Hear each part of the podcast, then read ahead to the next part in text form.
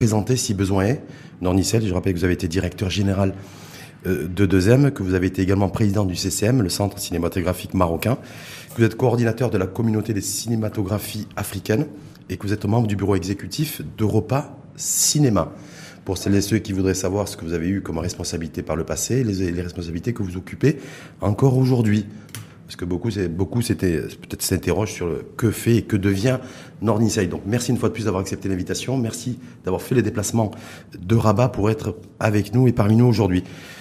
Nordiside, perdu de vue et retrouvé euh, bah, ça, dépend de, ça dépend du point de vue. Non, je ne m'absente pas, je m'occupe toujours euh, autant et de choses qui me passionnent. Alors évidemment, il y a eu la phase télé, il y a eu la phase cinéma.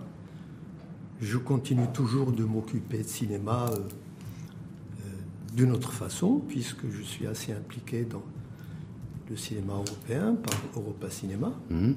mais impliqué aussi euh, vis-à-vis de pas mal de mes amis ici au Maroc, par des lectures de scénarios, par des avis à donner, en plus du cinéma africain qui par le fait que je suis coordinateur de cette commission africaine, me fait me déplacer beaucoup en Afrique.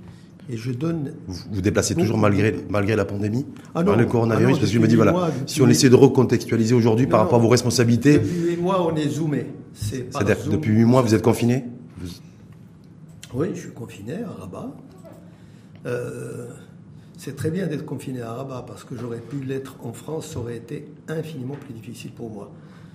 Non, il n'y a plus de voyage maintenant. Et, d'ailleurs, on vient de terminer un projet que je trouve, moi, vraiment très intéressant au Sénégal, à Dakar.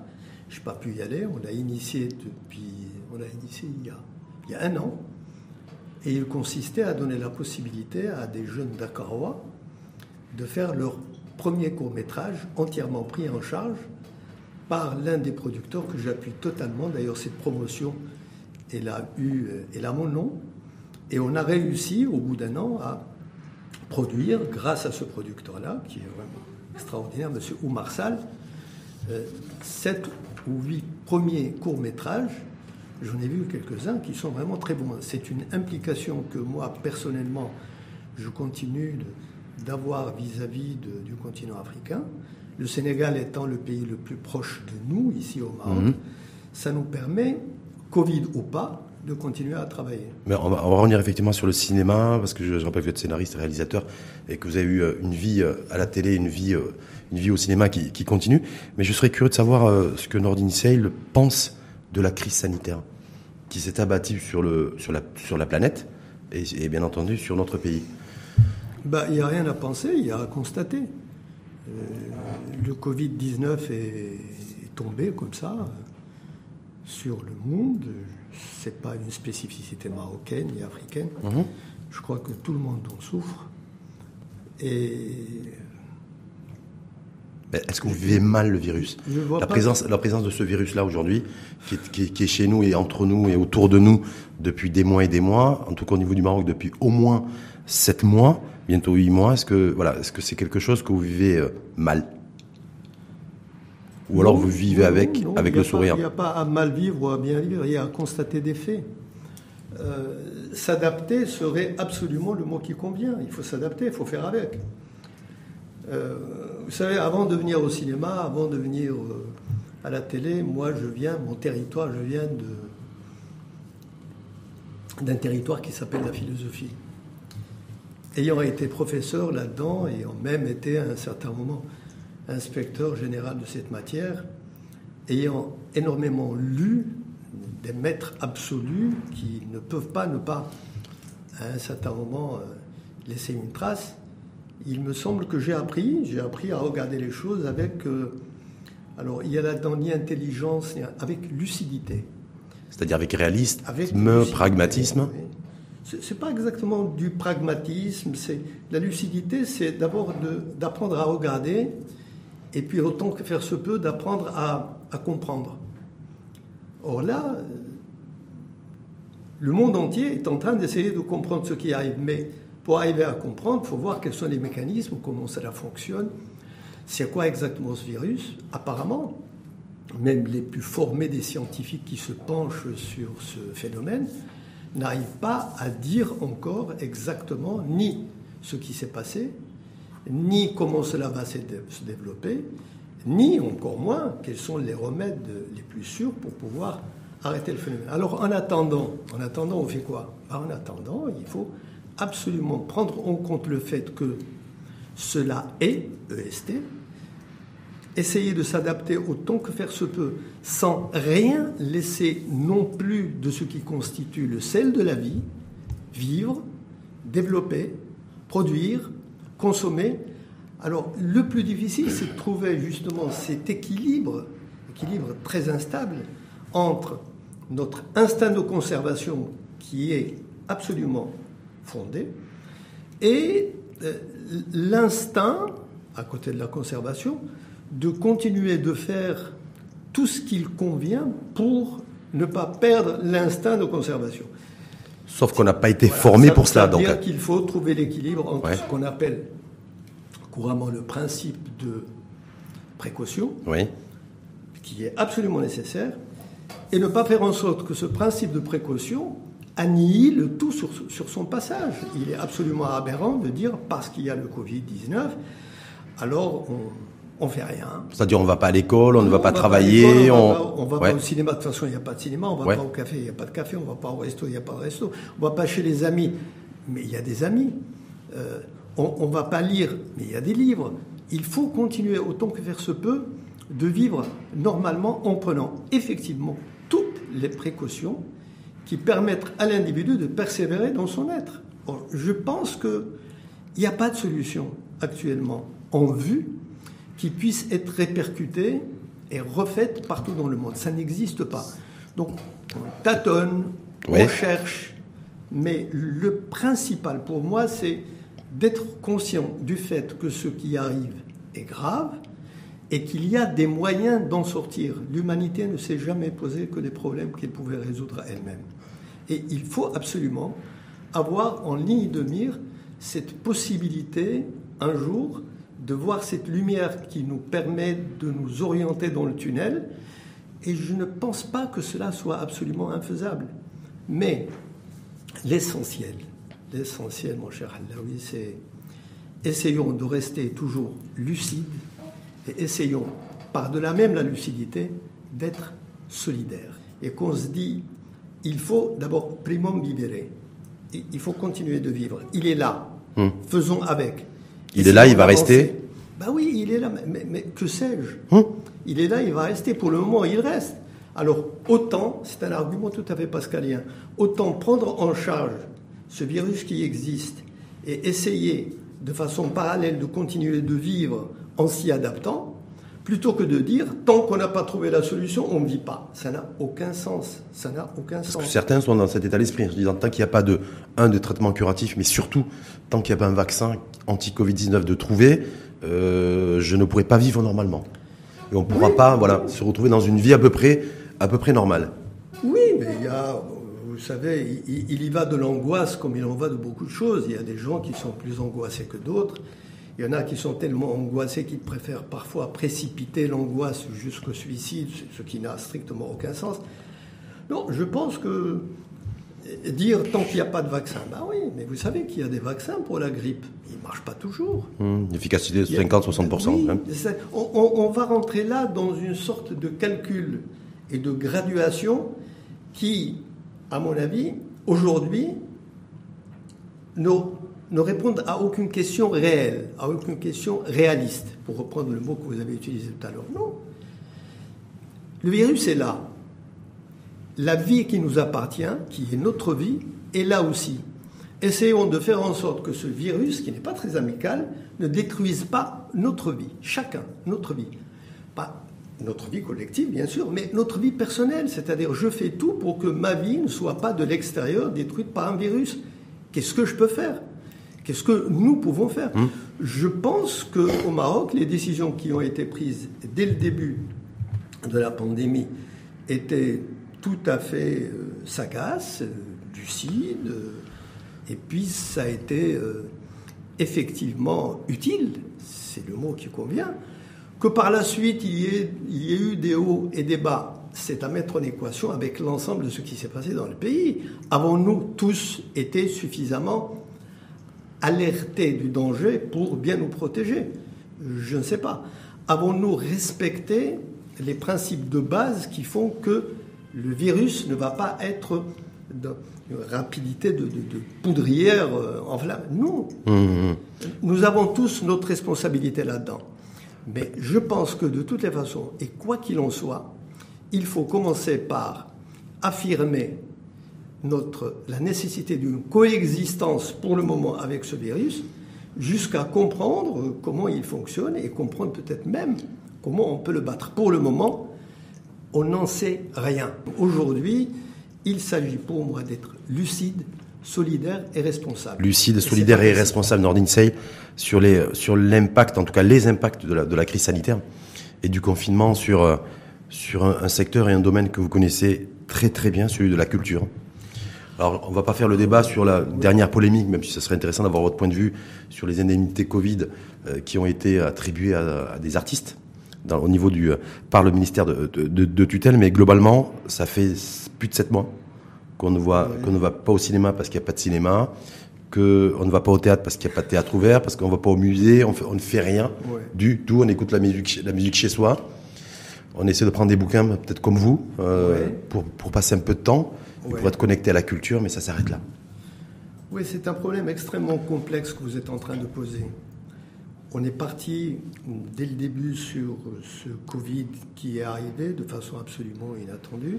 Et maintenant, vous posez un problème qui est très grave. C'est quels sont les effets immédiats sur des choses que vous comme moi, nous maîtrisons un peu, la culture.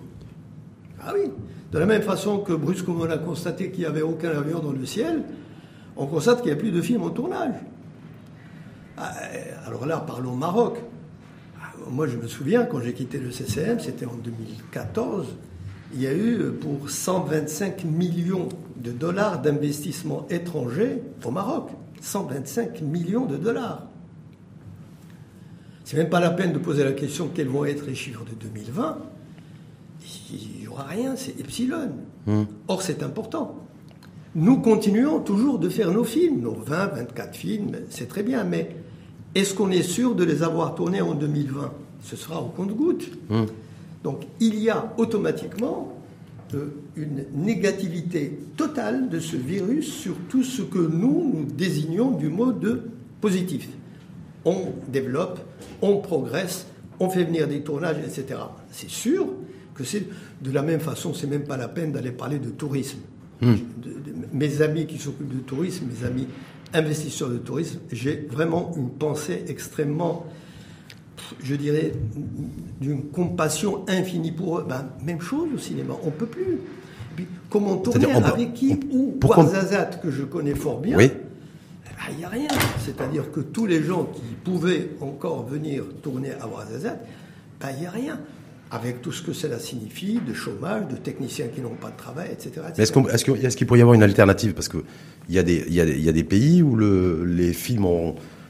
Il y a des tournages de films qui ont, qui ont repris, il y a des, oh, des, des, salles de cinéma qui ont, qui ont réouvert? Oui, oui, oui, bien sûr. Ah bah là, c'est l'instinct de vie. il y a des reprises, il y a des films qui ont repris les, tournages.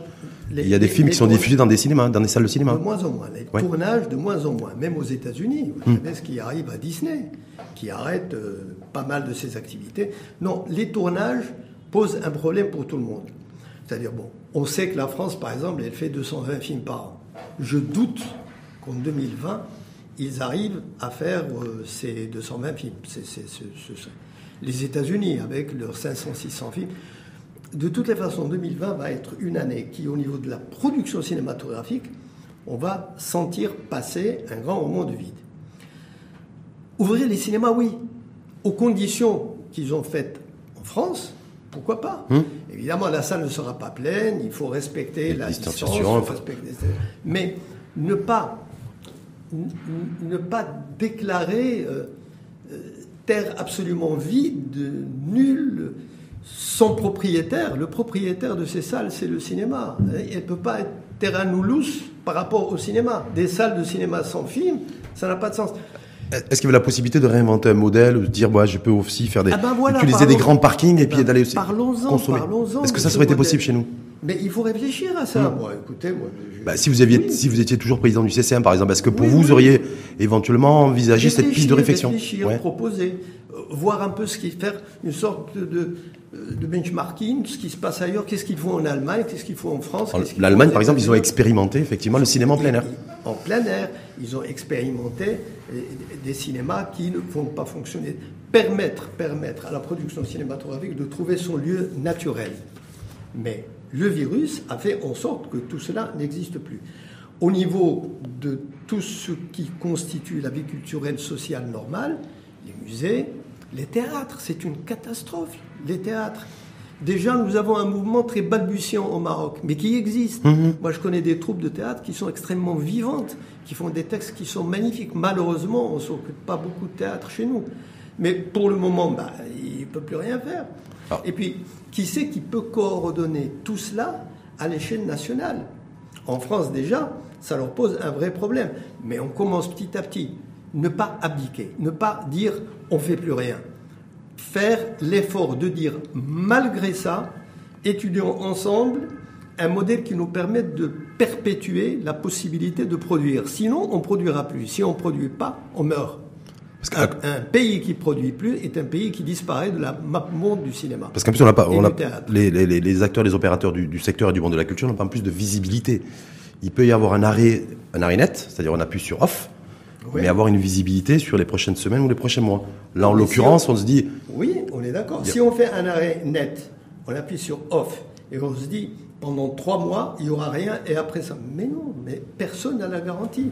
Vous risquez, en prenant la décision du off, de rester off toute votre vie. hum, et de rester donc sur off. Le, le difficile, c'est d'essayer, chacun à son niveau, chacun dans son domaine, de dire nous avons cette volonté de persévérer dans la vie, de persévérer dans la création, de persévérer dans le cinéma.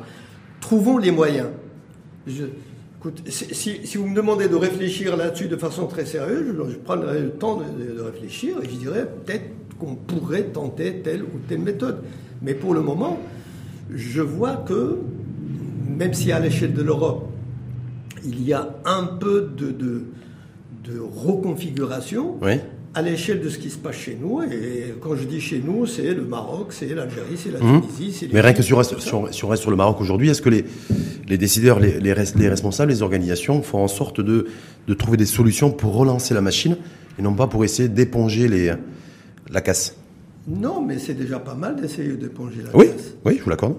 Et il faudrait trouver des moyens aujourd'hui de dire sous quelles conditions est-ce que nous pouvons continuer à travailler. Je crois que les cinéastes euh, pourraient commencer à réfléchir ensemble, proposer des choses. Il y a, il façon et façon de faire le cinéma. Vous savez, aujourd'hui, si vous voulez faire un très grand film, avec des séquences où il y aura pour 10 000 personnes, c'est pas la peine d'essayer, c'est pas la peine d'essayer, c'est pas la peine même d'imaginer. Mais il y a mille façons de penser aussi le cinéma. Est-ce que ce Covid ne va pas pousser les gens qui ont le désir profond de continuer à produire cinéma, par exemple, à revoir un peu même leur façon de filmer, leur façon de diriger, leur façon d'écrire les scénarios, leur façon qui... Il y a des cinéastes qui peuvent travailler avec rien du tout et qui peuvent, avec rien du tout, faire des chefs-d'œuvre. Vous savez, il y a un cinéaste, j'aimerais bien que vous voyez un de ses films qui s'appelle Eric Romer. Eric Romer. Eric Romer qui a fait. euh, tiens, je vous ai apporté d'ailleurs. Je ne pensais pas qu'on allait y parler. Mais ben oui. vous, vous verrez ce film. Oui. Pauline à la fait- plage. Il, il est fait avec rien du tout, comme tous les films de Romer. Vous avez l'impression qu'il travaille avec un preneur de son. Influencé par le Covid ou c'était bien avant le Covid Oh non, c'est bien avant. Ah oui, non, ouais, je- C'est-à-dire, c'est des gens qui. ben, c'est des méthodes de travailler. Comment peut-on faire un cinéma sur un scénario qui est extrêmement effilé, avec 3, 4, 5 acteurs et trois passants qu'on rencontre, avec un excellent directeur de la photo et avec des idées Hum. Eric Romer, tournant pendant le Covid, il aurait pu refaire toute sa filmographie. Il a bien fait une vingtaine de films. En tout cas, il aurait pu tout rester. Mais c'est penser le cinéma de façon différente. Penser les peplums aujourd'hui à Warzazat, c'est inimaginable. Mais penser un certain type de cinéma qui tiendra compte du Covid, pourquoi pas? Donc c'est ce que vous dites, en fait, disait, profitant de la situation sur fond de crise sanitaire et de crise Covid et d'un virus qui circulait aussi pour tirer, voilà, et pour essayer d'imaginer de nouveaux modèles, en fait, une nouvelle approche du cinéma, pas forcément du péplum à, à Warzazat, mais plutôt quelque chose qui soit autour de la, de la science et de la fiction, par exemple. Oui, oui, on peut. Enfin, je sais pas, je vous dis ça, je pensais au doigt. On peut imaginer tous les scénarios possibles, ça c'est clair. Le problème, c'est d'en avoir encore, encore l'envie, d'avoir aussi un État, un gouvernement qui comprenne que on peut tout continuer autrement. Alors, définition, c'est autrement. Hum. J'aimerais bien que, justement, il y ait des gens qui réfléchissent sur peut-on continuer à faire tout ce que nous faisions avant, mais autrement Poser la question, c'est déjà, c'est déjà assez. Faire du cinéma autrement, faire du, des concerts autrement, aller au théâtre autrement, euh, c'est ça en fait que vous êtes en train de dire. Oui, oui. Bah, on, peut résumer ça avec un mot, c'est vivre autrement. Vivre autrement et vivre la culture autrement. Vivre autrement tout, vivre autrement. Vous, allez être obligé de vivre autrement tout ce qui advient autrement avec votre enfant hum. et l'école à laquelle il va ou il ne va pas, avec votre femme et la nouvelle répartition des rôles. Euh, euh, tout cela, c'est du autrement. Alors autant l'assumer de façon énergique de façon lucide et dire, bon, donc nous tenons compte de ce qui advient, mais nous continuons de vivre selon nos désirs et nous n'abdiquons pas sur nos désirs. C'est très difficile, ça demande vraiment de l'échange, hum. ça demande de la solidarité, de l'intelligence, de la lucidité. Sinon, bah, on peut rien faire. Alors, il y, a autre chose. Oui. Il y a autre chose. C'est que tout cela est en rapport aussi avec l'éducation. Hum. Et, là, on n'est pas sorti de l'auberge. Non. D'ailleurs, depuis, qu'on y est rentré, on n'est pas sorti.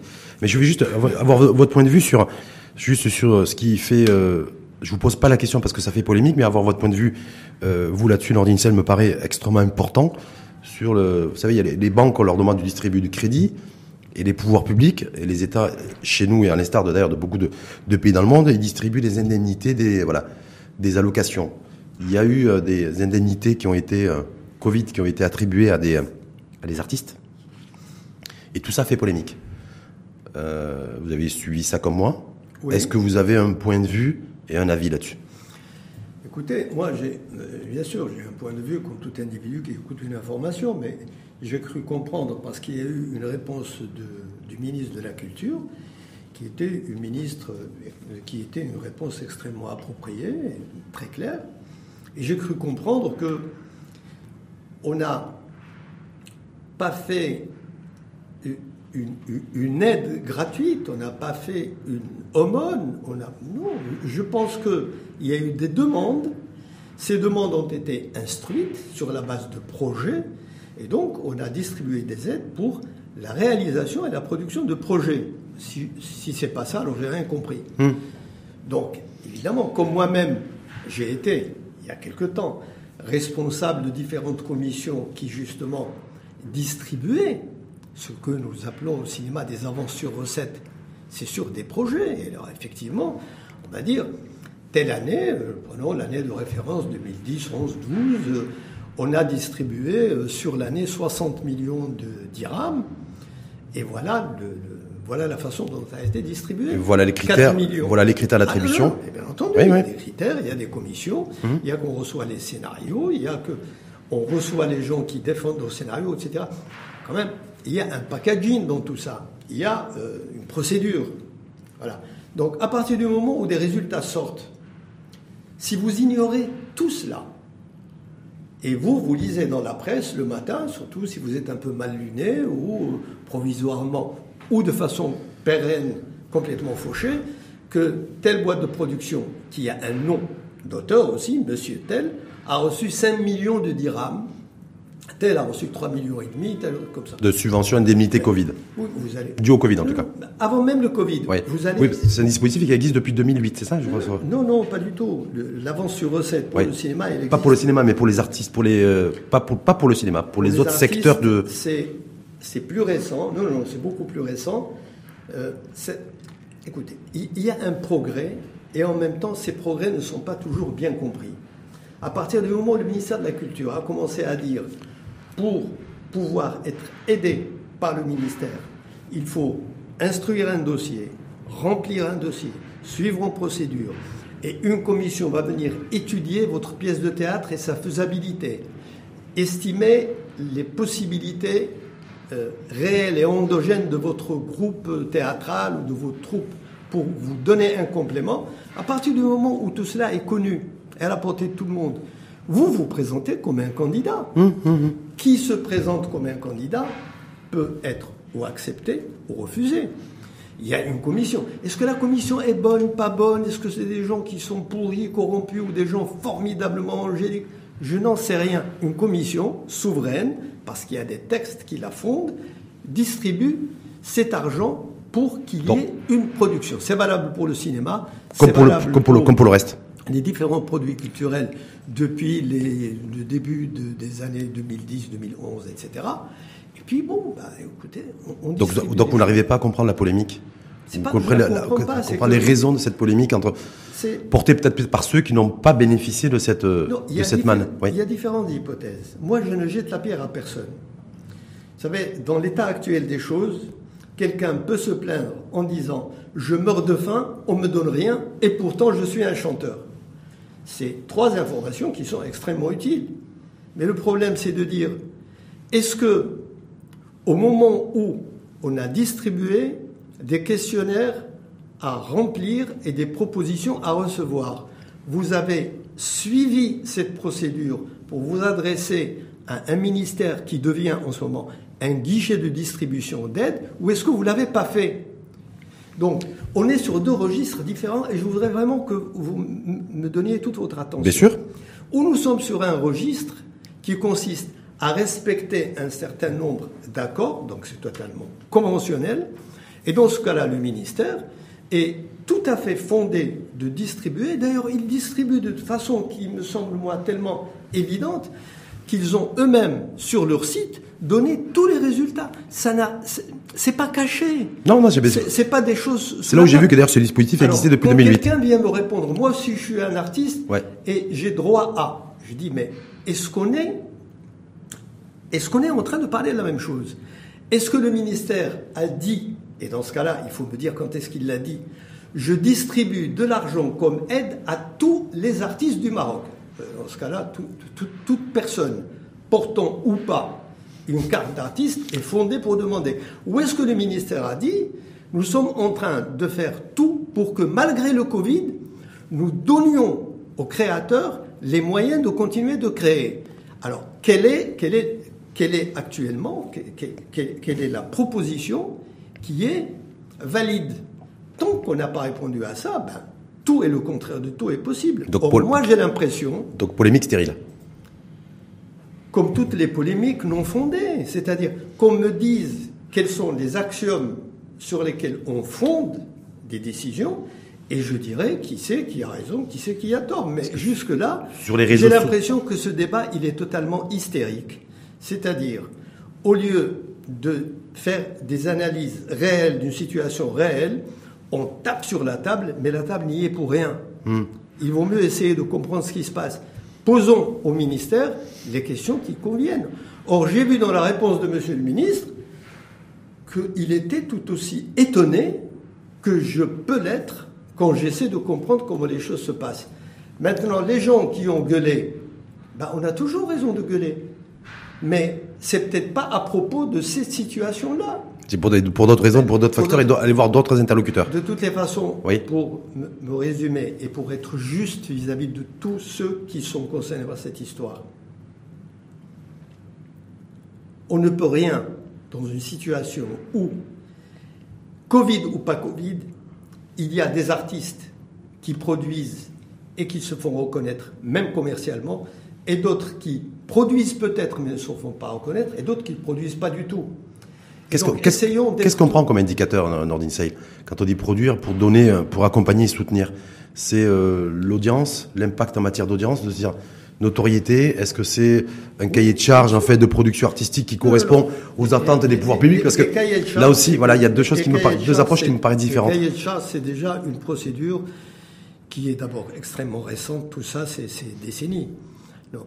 Mais un, un, artiste qui se fait reconnaître, il n'a besoin ni de vous ni de moi. Hum il se fait reconnaître, je, dirais comme ça. C'est le public qui le reconnaît, donc il a trouvé son marché. Le, mais le public, quand Abdou Abdoukali s'est mis à chanter et qu'il a fait, qu'il a eu le public qu'il a eu, vous savez, administration ou pas, il a le talent. Le, talent n'a jamais été créé par l'administration. Aucune administration n'a réussi à créer le talent. Même les écoles, les meilleures écoles de cinéma n'ont jamais créé le talent. Ils donnent les moyens et les conditions pour que le talent émerge. Eh bien, quand Nasser Rewan sont arrivés, quand ce phénomène formidable a pris tout le Maroc, et en dehors du Maroc a pris tout le Maghreb, le monde arabe, bah, comment ça s'est fait?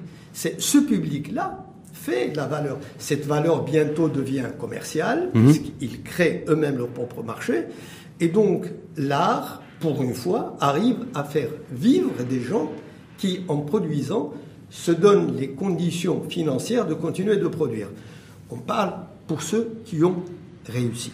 Et j'espère, je souhaite à tous les artistes marocains, tous, tous, qu'ils puissent avoir suffisamment de talent pour réussir comme ont réussi Nasser Rewan. Sans l'administration et sans, sans subvention. C'est ça? Mais sans subvention. Oui. Bah, oui. Alors, pourquoi les subventions? Bien sûr, ça c'est une bonne question. Pourquoi les subventions? Les subventions, je peux parler du domaine que je connais, le cinéma, qui ne sont pas des subventions, c'est des avances sur recettes, ont commencé à devenir nécessaires quand on a constaté qu'il n'y avait pas de marché. La chanson a un marché. Même quand une chanson est vendue au tarif le plus minimal, si tu la vends à 500 000 ou 600 000, ça fait des recettes. Au cinéma, il n'y a pas de marché. Il n'y a pas de marché parce qu'il n'y a pas de salle. Au théâtre, il n'y a pas de marché, parce qu'il n'y a pas de salle.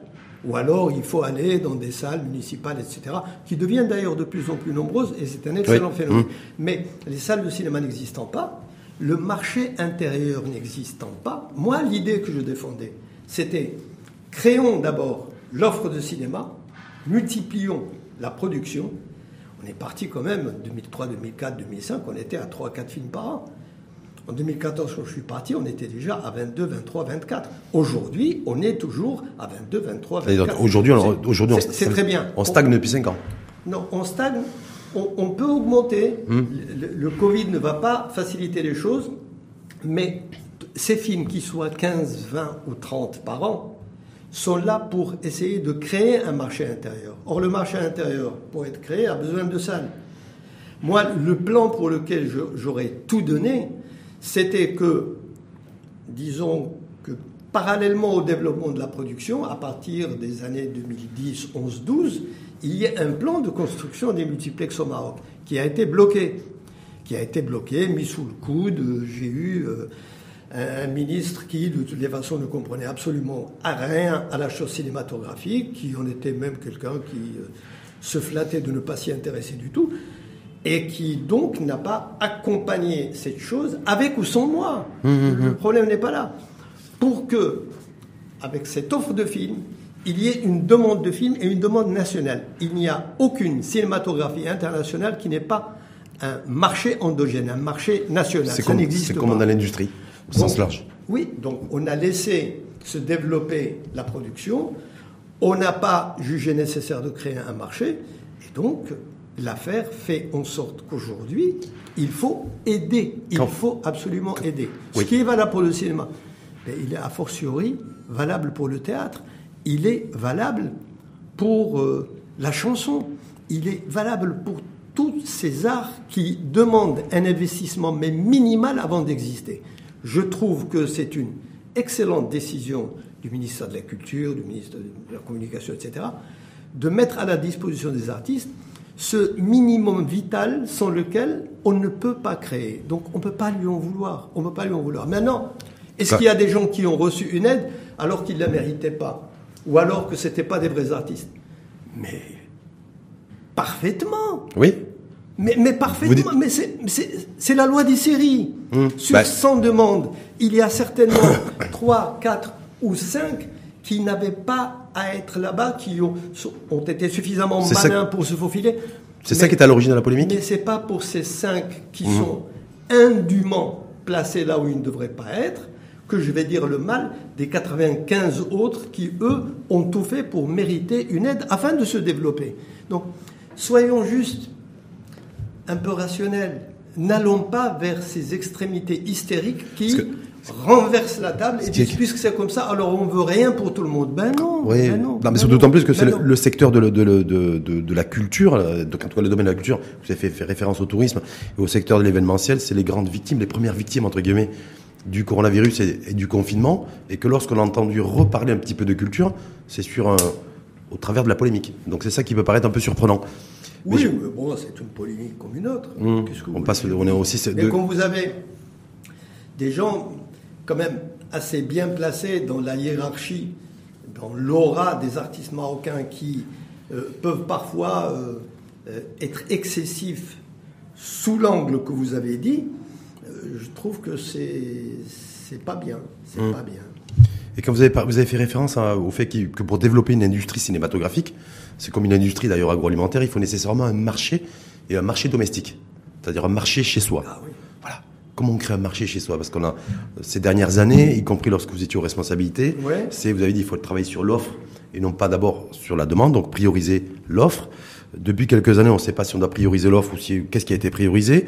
De notre côté, on a cette fenêtre ouverte sur l'international. On s'est dit le Maroc peut devenir une terre attractive pour l'investissement étranger cinématographique. Bref, ça, il y a eu beaucoup de choses euh, pendant sur ces dernières années.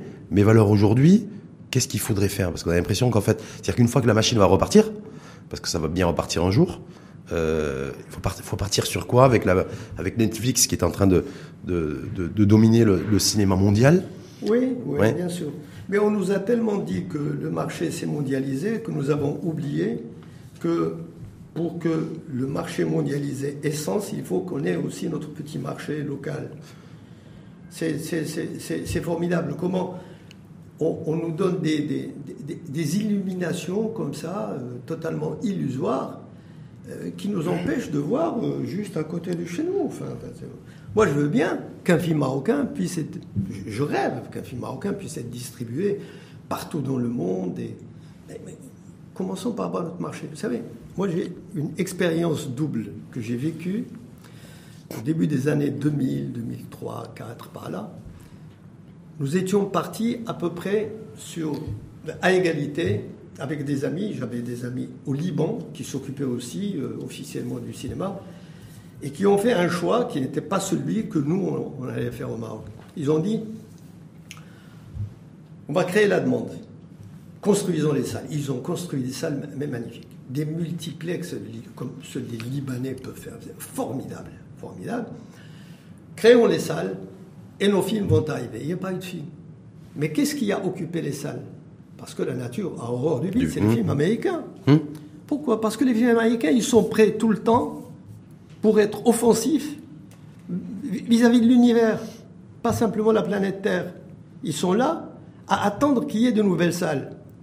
Mais si le Maroc avait en 2003-2004, pouvait parfaitement faire la demande, défendre le projet, de dire le Maroc mérite d'avoir autant de multiplex que de villes. D'ailleurs, à l'époque, commençait déjà l'idée de Mégarama, etc. Si on avait fait ça, si on avait mégaramisé le Maroc, eh ben on aurait eu autant de salles que de films américains disponibles immédiatement qui crée l'habitude de la consommation du film américain. Et tu peux toujours venir avec ton film marocain, personne ne le verra. Il fallait mieux inverser. Et inverser, c'est de dire, créons l'offre de cinéma marocain, faisons des films, faisons un appel d'air.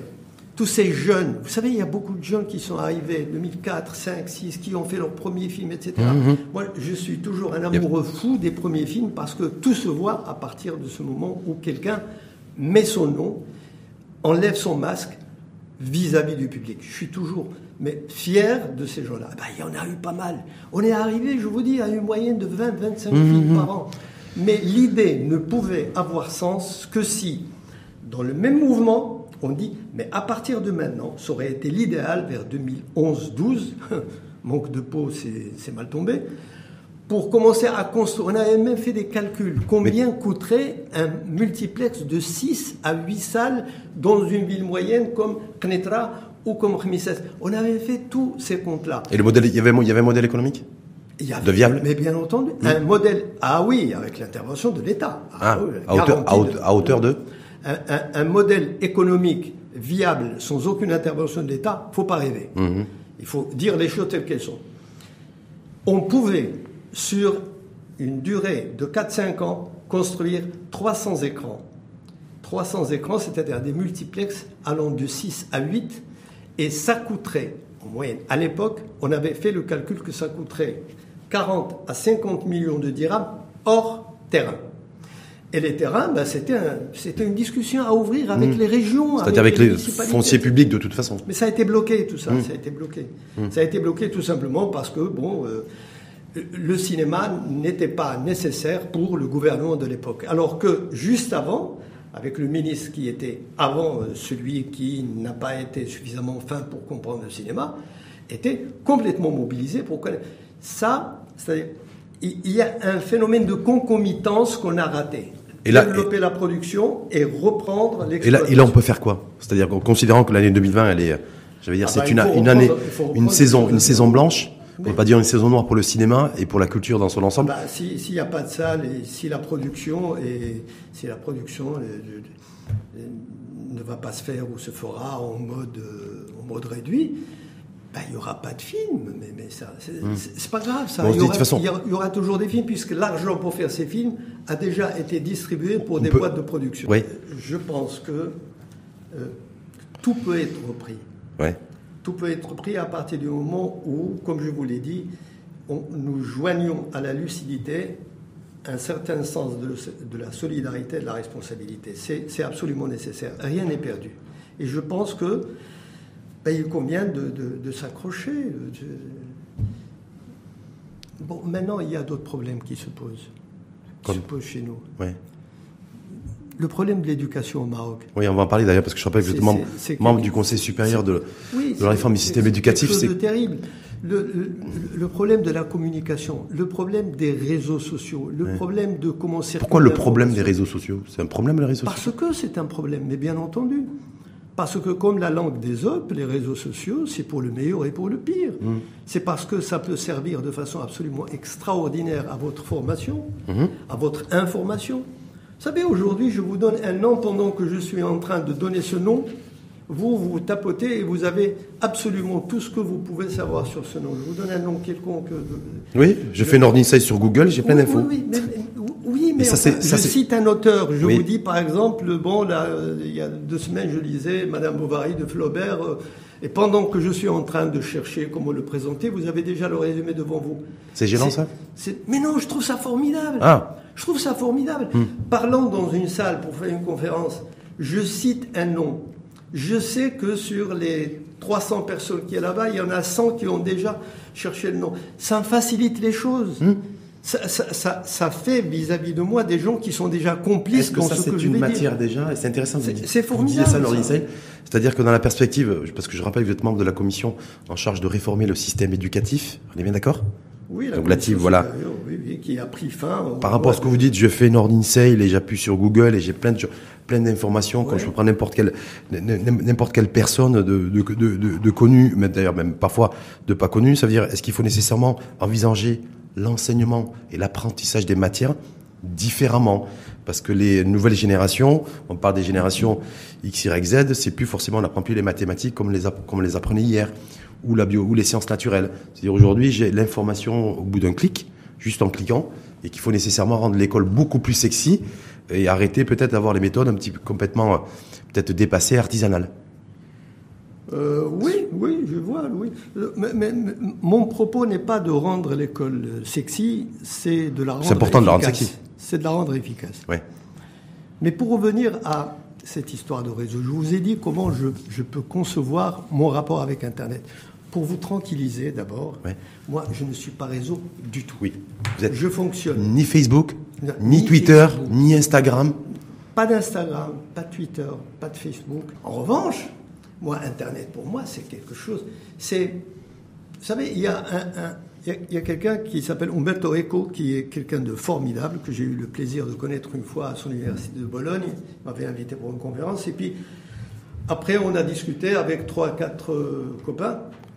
Et, il me dit Internet commençait à devenir extrêmement important. Vous savez, il, est mort il y, a, il y, a, quelques années, mais c'est pas tellement ancien. Et il m'avait donné une image formidable. Il m'a dit Avec Internet, c'est formidable pour les gens qui savent où ils vont. Voilà le, problème. Qui savent c'est-à-dire qu'ils ont, un cap de tracé ben, qui... Bien entendu. Il n'y a pas, Sénèque disait, c'est un latin, il disait, il n'y a pas de bon vent pour qui ne connaît pas le port. Vous savez, vous, avez votre voilier, vous êtes en pleine mer, vous savez pas où. Donc il n'y a pas de bon vent. Quel vent faut-il prendre? Si vous savez quoi faire d'Internet, je pense que c'est le plus beau cadeau qu'on ait jamais eu. C'est la plus, pour vous, c'est la plus grande innovation? Ah, c'est formidable. C'est formidable. C'est formidable parce que j'ai à ma disposition, vous avez la grande bibliothèque du Congrès américain de Washington. On vous met dedans, on vous dit tout ça c'est à vous. Mais si vous ne savez pas ce que vous cherchez, si vous n'avez aucune idée de ce que représente cette grande bibliothèque, ben ça sert à rien. Non, c'est clair. Alors, pour vous dire quoi? Pour vous dire que L'éducation est à la base de tout. Ça, je vais y revenir. Pourquoi ces réseaux sociaux peuvent ne pas être d'une grande utilité? Parce qu'à partir du moment où ils vont s'occuper que de billevesées, que de règlements de compte, que d'anonymat, que d'horribles anonymats qui vont faire mal à tout, mais ça, ça sert à rien. Ces petits buzz, ces, ces choses-là. Vous savez, moi, je suis marié à une influenceuse.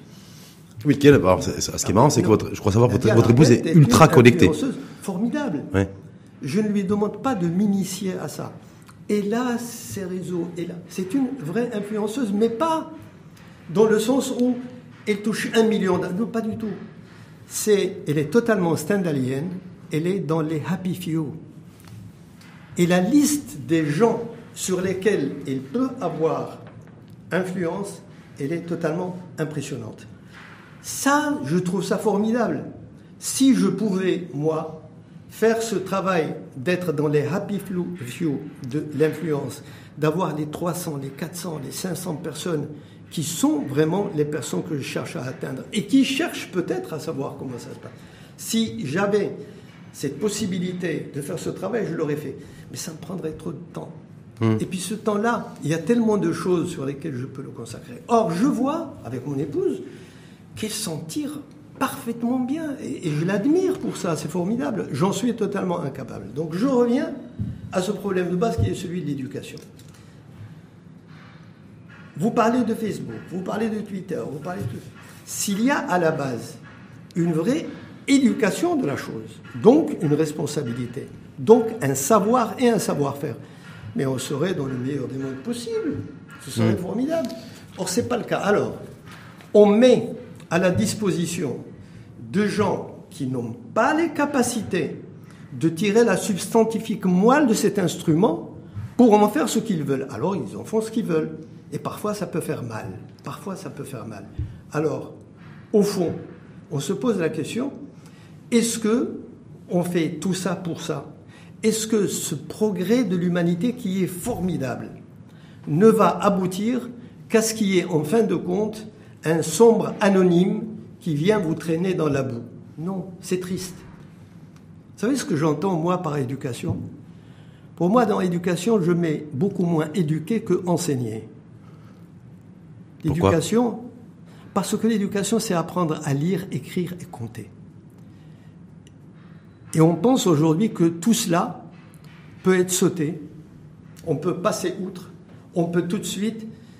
Quand je vois des enfants, vois des gens, des, amis parfois, je leur fais la remarque, avec des enfants de 5-6 ans et ils sont tout fiers de dire regarde comment il utilise mon smartphone, ça m'attriste beaucoup plus qu'autre chose. Évidemment, bon, on peut toujours discuter, les gens ne sont pas butés, il y a mille façons d'utiliser ces choses, parfois c'est juste pour occuper l'enfant, or c'est la plus mauvaise façon de l'occuper.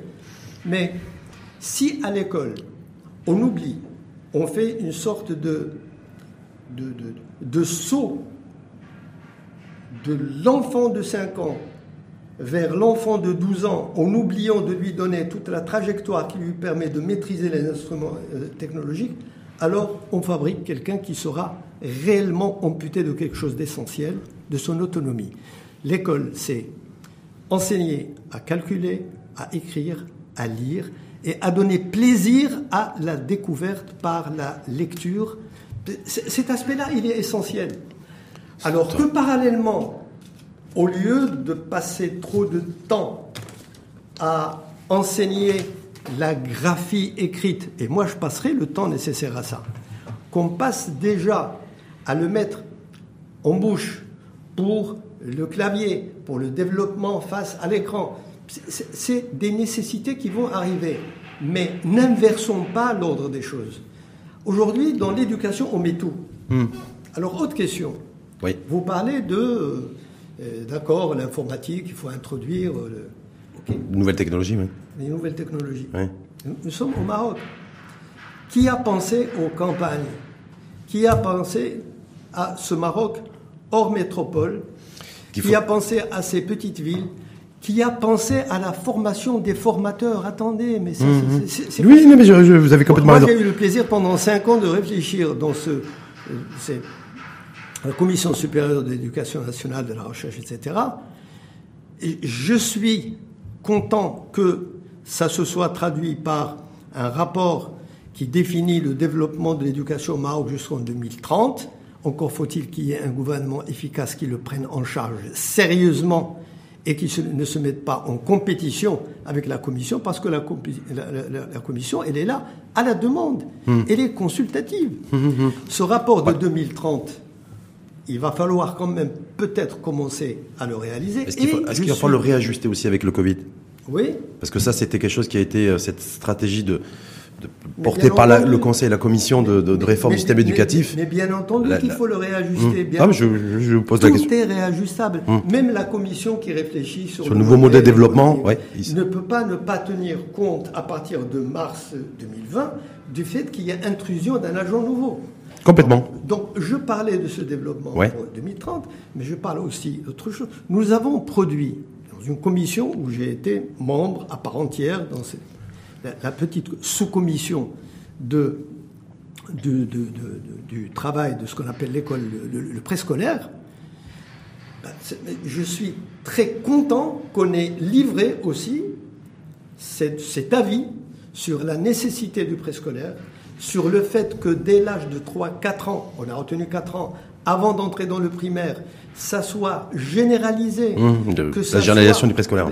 Non, mais c'est une chose de le dire. Oui, oui, oui. C'est, ah, oui, c'est une mmh. chose de le dire.